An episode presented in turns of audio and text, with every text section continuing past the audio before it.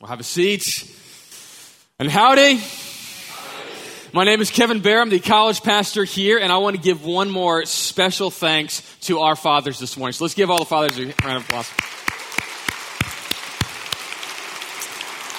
Thank you, thank you for who you are and what you do. Um, this message will have some Father's Day portions in it, but it is not entirely a Father's Day sermon. So even if your daddy is not here, um, you can still get something out of this morning. But there will be a Father's Day moment. Look for it. Uh, look for it in the middle of the sermon.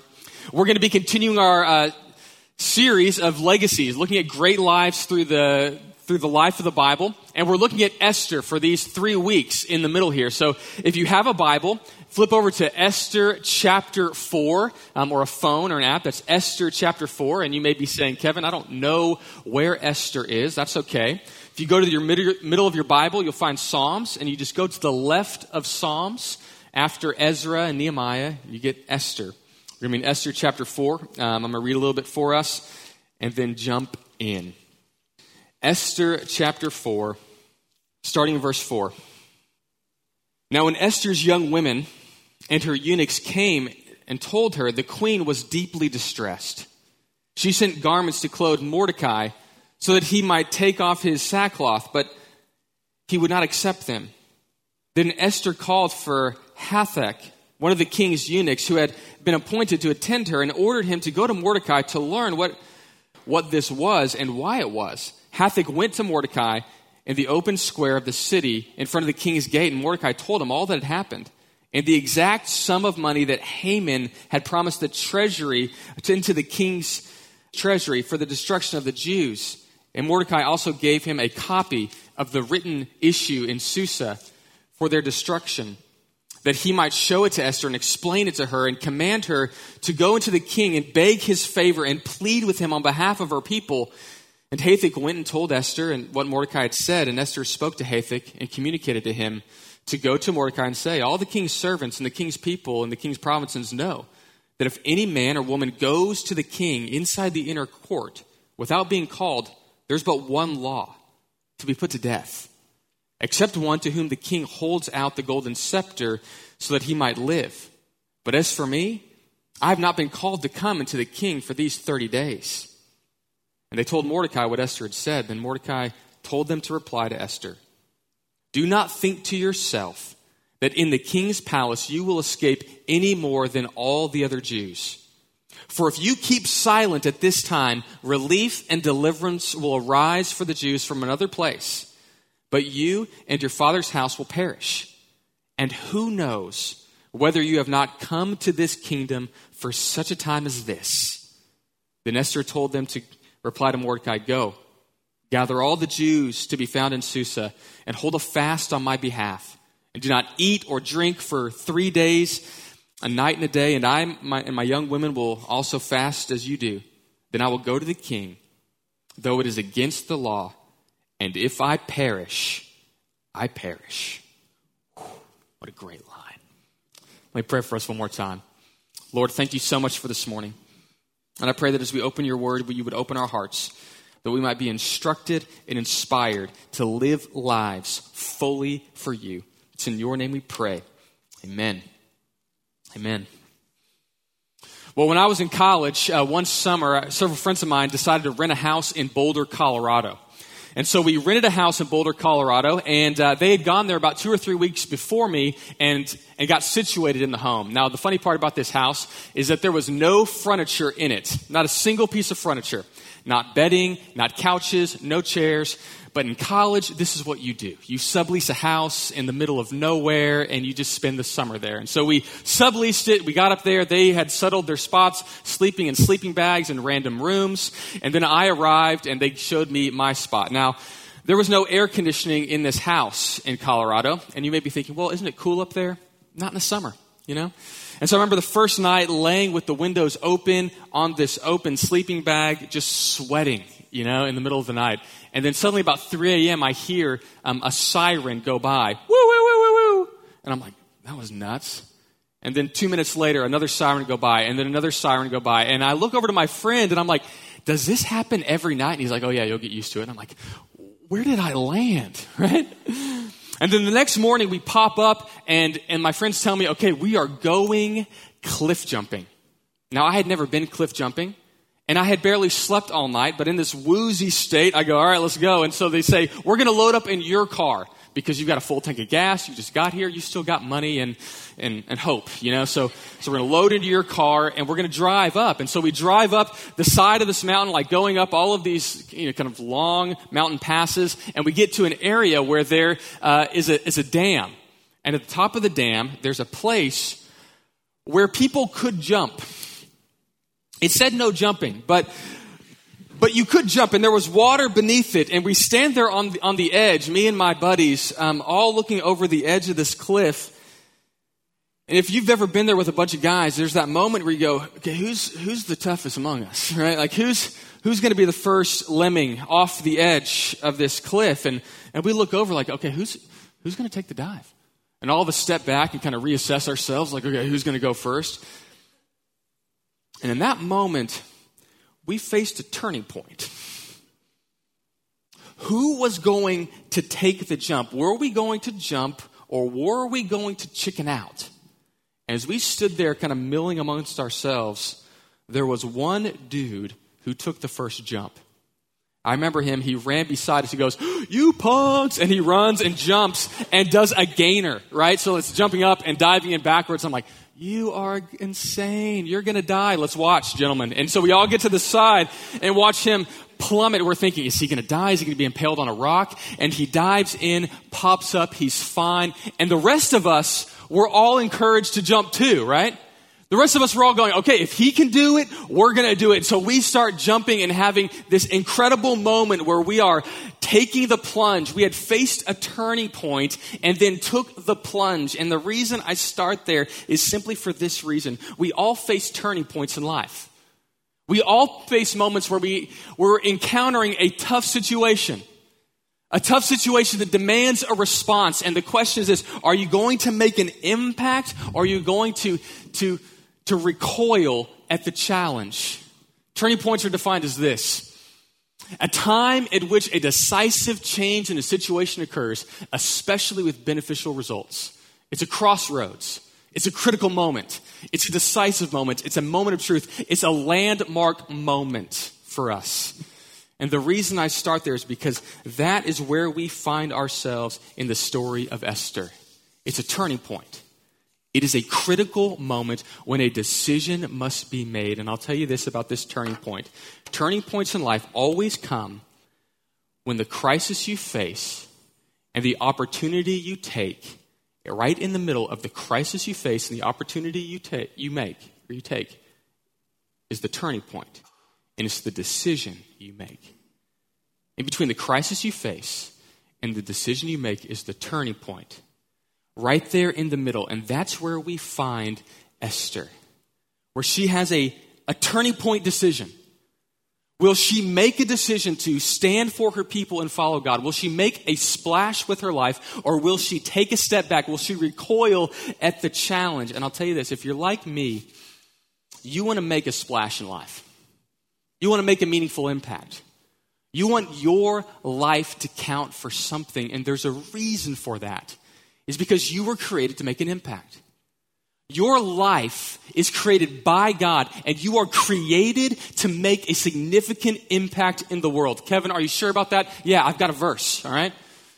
Ephesians 2 8 through 10 is one of my favorite passages in Scripture, and it says this For by grace you have been saved through faith. And that's not of yourselves, not of your own doing so that no one can boast. See, God saved you out of your sin. If you have put your faith in Jesus Christ for the forgiveness of your sins, you're saved. And it's by grace, it's a gift. You've been saved by grace through faith, and it's not of your own doing. So you can't brag about it, you can't boast about it, you can't say, Look how awesome I am, I found grace. No, no. It is a gift of God so that no one can boast. And then verse 10 For we, are his workmanship. The Greek word poema. It's like you're his poem. If you don't like that, you're his rockin' song, right? You're his workmanship created in Christ Jesus for good works, which God prepared beforehand that we would walk in them. You see, God saved you by grace. And he has set you apart and he has plans for you. He has works for you to engage in. He has a life for you to live. See, once you're saved, you're not done. It's just the starting point. And that starting point in life represents in many of us a turning point. Will you follow God and engage in the works that He has for you, or will you shrink back in fear, letting other people take a run at what God has in life? I'll tell you what, you all face turning points. And this moment, in this story, Esther faces a turning point. Last week we met Esther. Esther is the queen of Persia.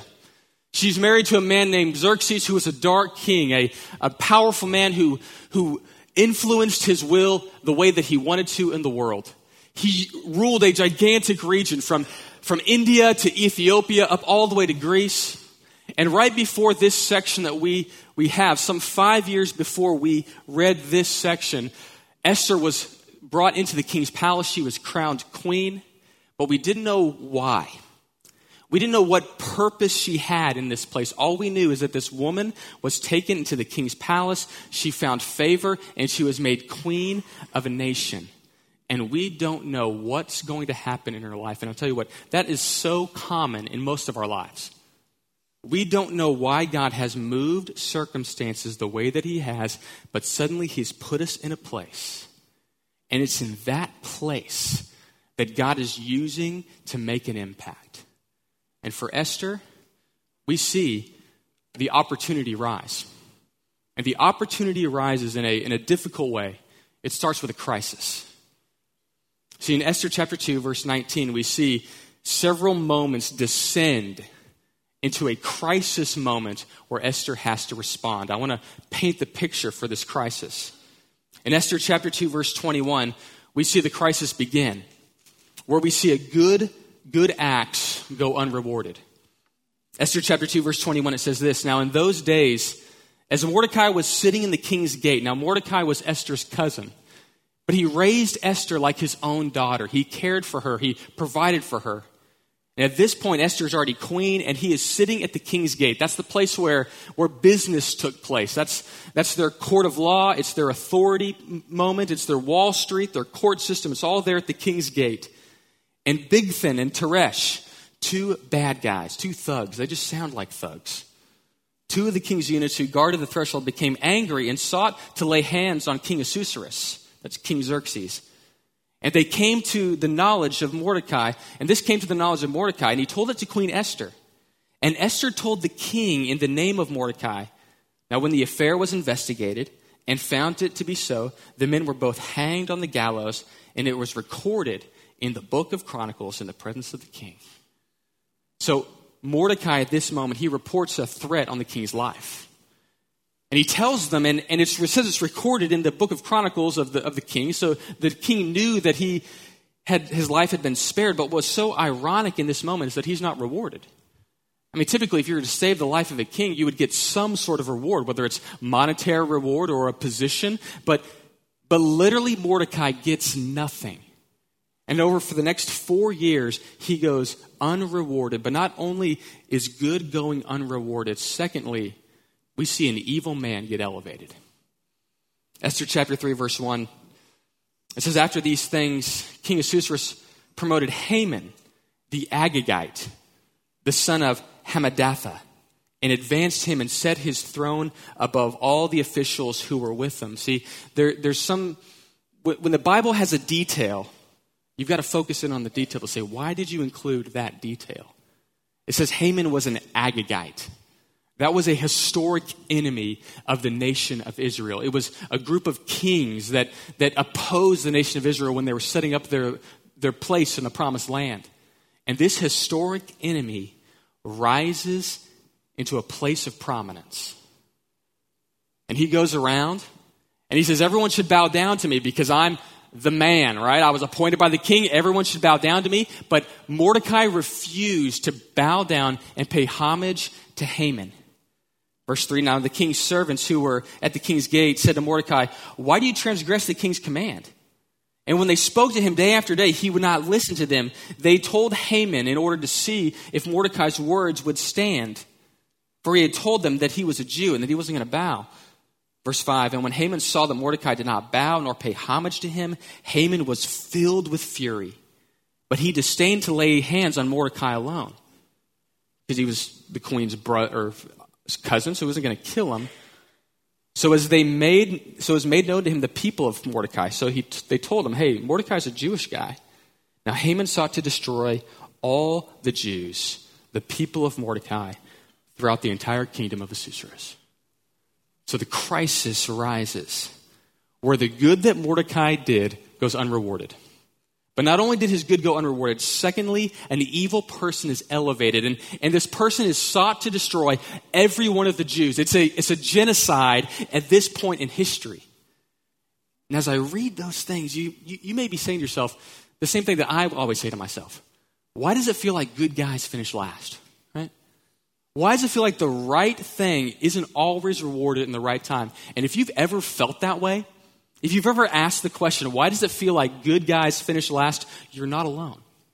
Job, Job 21 7 says it this way Why do the wicked live, reach old age, and grow mighty in power? Why is it that bad people sometimes seem to be winning? Jeremiah says it this way Righteous are you, O Lord. Okay, God, you're good. I know you're good.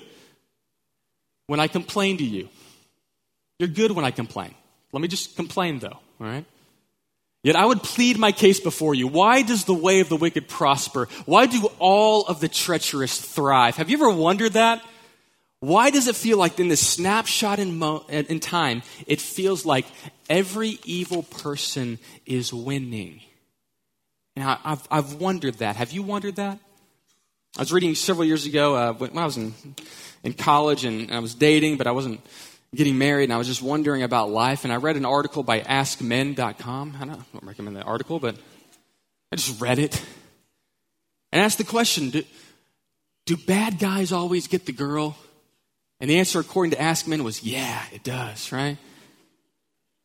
And girls, you can feel the same way. You'd be like, okay, I'm, I'm, walking through life. I'm trying to honor the Lord with my life. I'm trying to do the right thing. And it seems like the bad girl gets the guy, right? It feels like the wrong person is always winning. It feels like if I'm doing the right thing, I will only be losing. It can feel that way sometimes.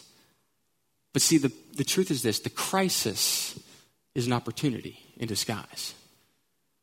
Every challenge you face, every crisis you face in life is actually an opportunity in disguise.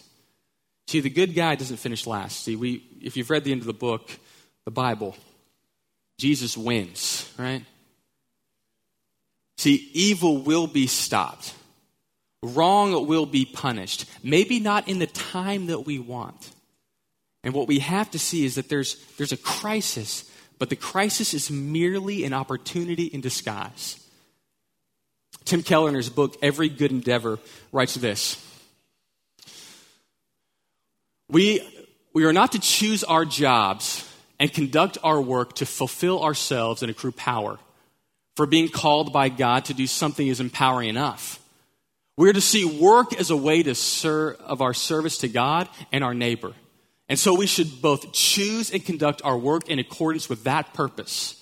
The question regarding our choice of work is no longer what will make me the most money and give me the most status. As we look at our work and we look at our life, we are not here to chase a ladder or chase fame. He says this is the question you need to ask yourself. The question must be how, with my existing abilities and opportunities, can I be of greatest service to other people, knowing what I do of God's will and of human need. He says, if you want to know what impact you need to make with your life, you need to ask yourself this question. As I look at the needs of the world, as I look at the crises that are across the world, and I look at my own gifts and abilities, where do I fit?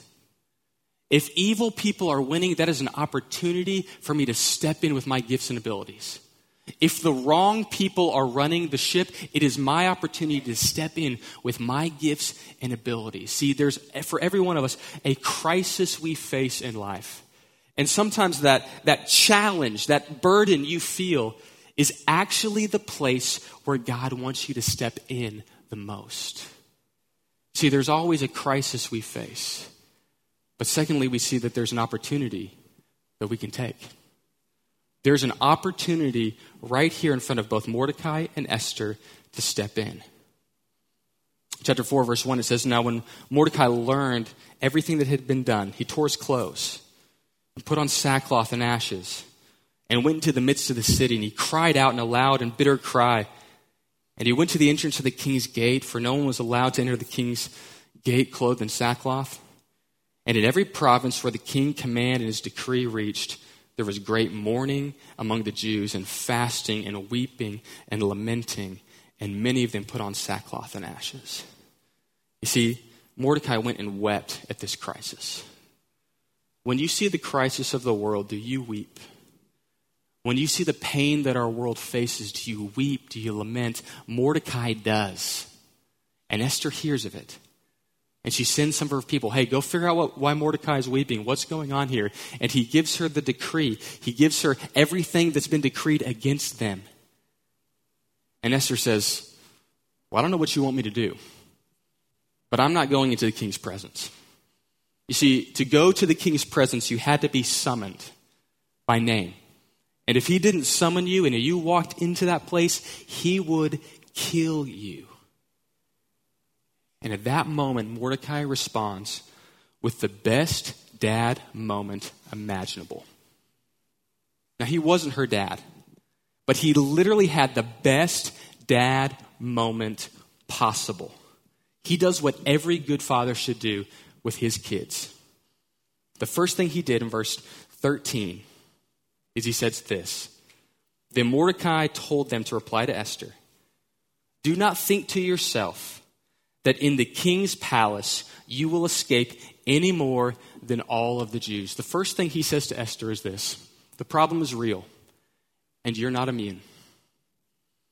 The problem is real, and you're not immune. Every time your kids fight at home, what do you tell them when they break a lamp or break something in, the, in their rage? What do you tell them? The problem is real, son. You broke my lamp, and now I will break you. Right? Now you just. But you you align them with reality, right? You tell them, like, this is a problem and you've got to face this problem. The problem is real. A good dad looks at their son, looks at their daughter and says, look, the problems of the world are real. We don't live in fantasy fairyland. There are very real problems that we face as humanity, and you've got to see them. The, oppor- the opportunity to first see the problem is so important. The problem is real, but secondly, you have an opportunity to play a part. Verse 14 For if you keep silent at this time, relief and deliverance will rise for the Jews from another place, but you and your father's house will perish. Isn't that so interesting? He says to her, You have an opportunity to play a part. What he doesn't say is, This relies on you. He doesn't say, Esther, if you do nothing, we're all going to perish. He doesn't say that. Do You hear what he says? He says, relief and deliverance are going to come from another place. He says, not exactly, but insinuating, God has a plan of rescue. God's going to rescue us. God's going to provide for us. Del- relief and deliverance will come from another place. But listen, you have an opportunity to play a part. You could make it a great impact. And number three, who knows? And who knows, in verse 14, whether you have not come to the kingdom for such a time as this? You see, most of our life comes as opportunities, not certainties. Most of great opportunities in life come as opportunities and not certainties. Do you know if God is going to be for you in this moment? I don't know. And most of our stories of adventure, our hero or heroine feels like they're living this charmed life. Like there's a guarantee of success. You know, Superman who comes from planet Krypton saves his daddy at a young age. Samson who, who does great things as a young baby, kills a snake, right? Rapunzel with her long hair that she's blessed with, like you just know, like she's going to do something great. See, most of our fantasy stories assume some hero lives this charmed life And they'll make a great contribution because they have something in them that's significant even at a young age. I'll tell you what, your greatest contribution is not based on the scale of the moment, it's on your faithfulness to God's assignment. The significance of your life will not be judged by how big of an impact you make, it'll be judged based on your faithfulness to those moments God puts right in front of you. So, what does Mordecai do?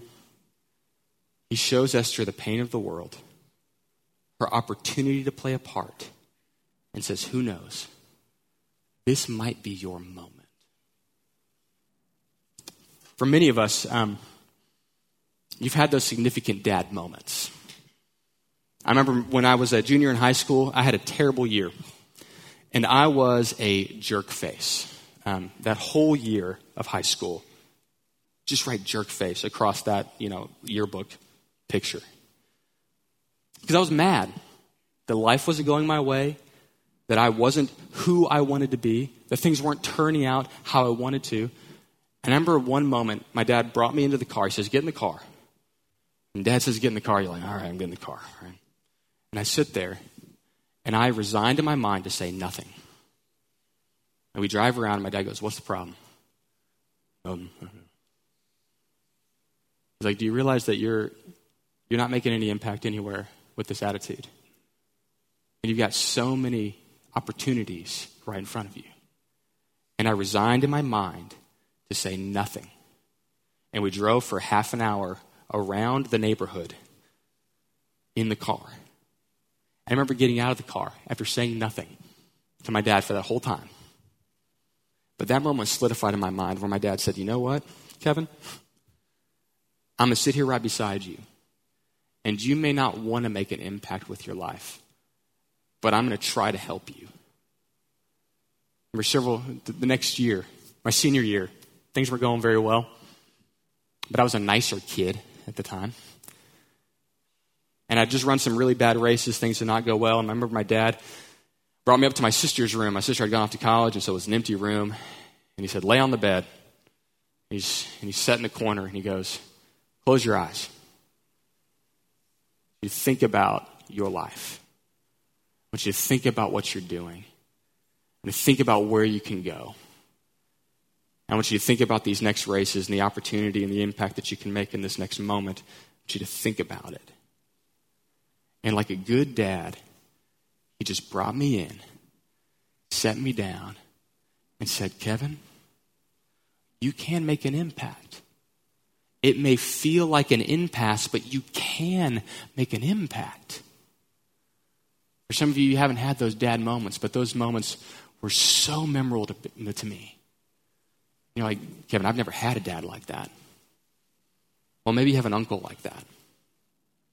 I remember when I was in college, I spent several summers in, in Colorado, and my uncle opened his home to me. He invited me in. He basically paid my way. I worked with my cousin painting houses, and then he gave me all of these Christian books. And he said to me, I'm not one that has all the right words to say, but I, when I read something good, I can pass that on. And so I spent the entire summer listening to books on tape, reading, painting houses, and reading these books he gave me. And a couple times over the summer, we'd go on these mountain hikes. And we would just talk. Last year, uh, one of my other uncles passed away, and, and my uncle Jim and my aunt Nancy came in from Colorado, and, and they hadn't met my kids yet. They hadn't met my family yet. And I walk over to my uncle as he comes in. I give him a big old hug. And I, I said to him, I said, Do you know the impact you made on my life? And they looked at me like I was crazy. And I go, Sit down. That time in college, I didn't know where I was going. I didn't know what life was about. But I saw that Christianity was real in your life. And you spoke life into me and hope into me. And they looked at me like I was crazy. Man goes, okay, this is sweet. I got to go. Y'all stay here and keep talking. And, and for the next hour, two hours, I sat there with my uncle and just talked about the impact that he had made in my life. How thankful I was that this man spoke truth and life and love and hope and opportunity into me. You see, that's what a great man does. He looks at a person in a moment of crisis and speaks to the potential, speaks to the opportunity. And he just laid it in front of me. You can make an impact for the Lord. You can make an impact with your life. You know what I want to do for my kids? I don't want them just to get a good job. I don't want them just to marry the, the nice girl or nice guy.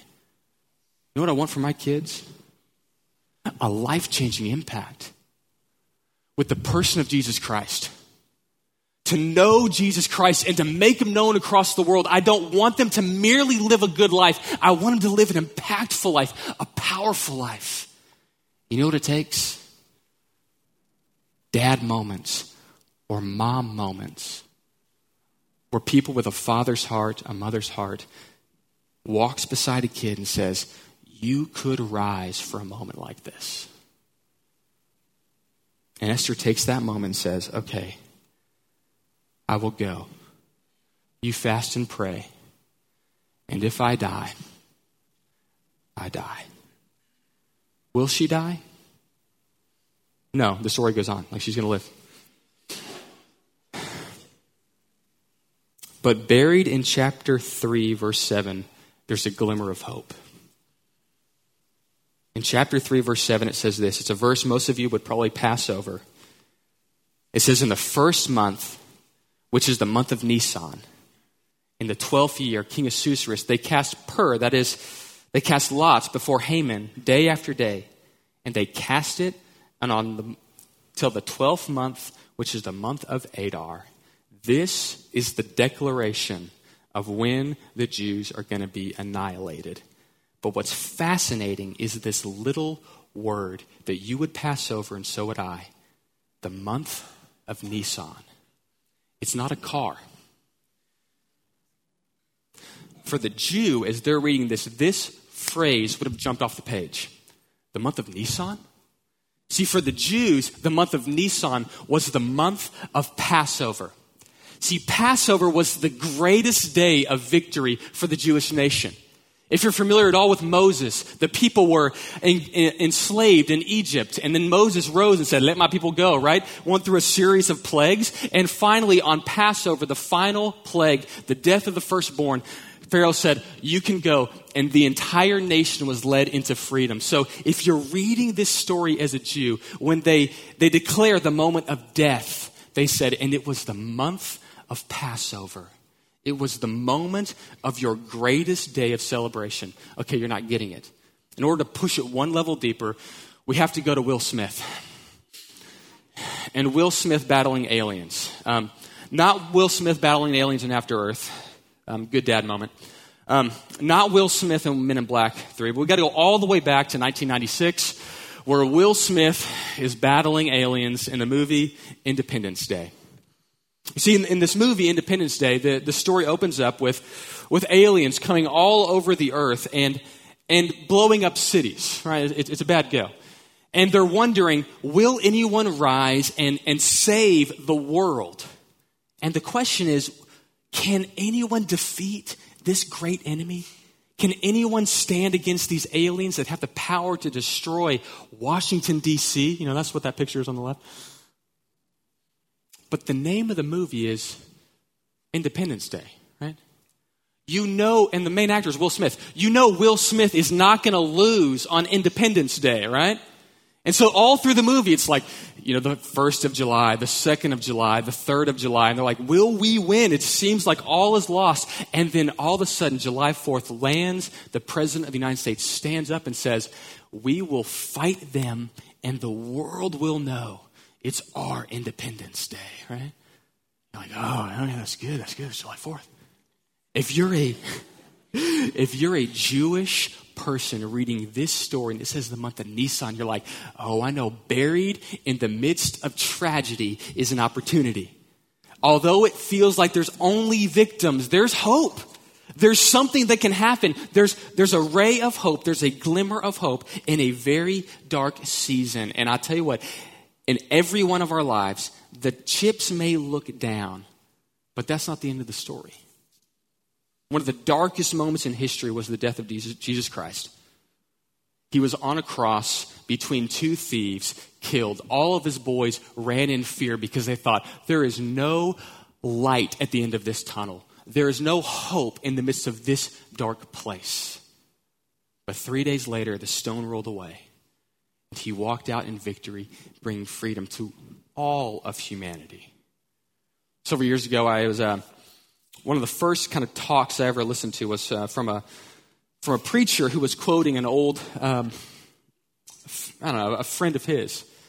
And he says, you know, it may look dark, but that's only Friday. Friday. Sundays are coming. And for the next 30 minutes, he said this pastor used three, a three word phrase to bury into our minds that Friday looked bad, but Sunday was coming. He said that Friday looked dark. An African American preacher. It's my best impersonation. Friday looked dark.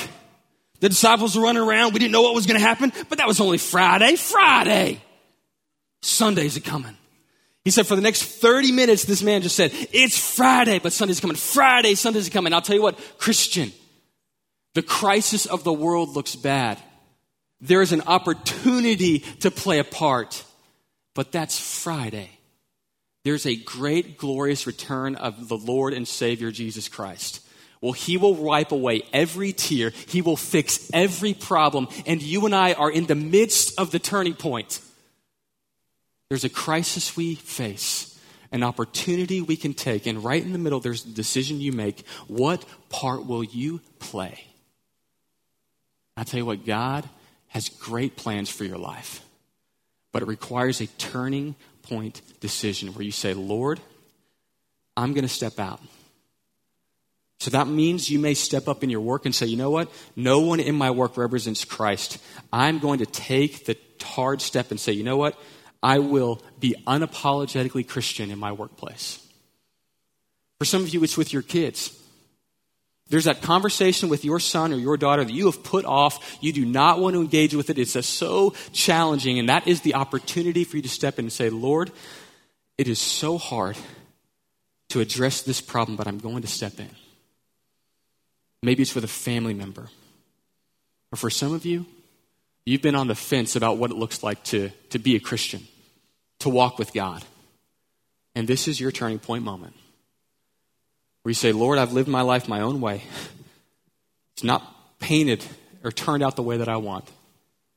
I'm going to turn to you, Jesus Christ, believing that you died in my place for my sins, trusting in you, and living my life following you.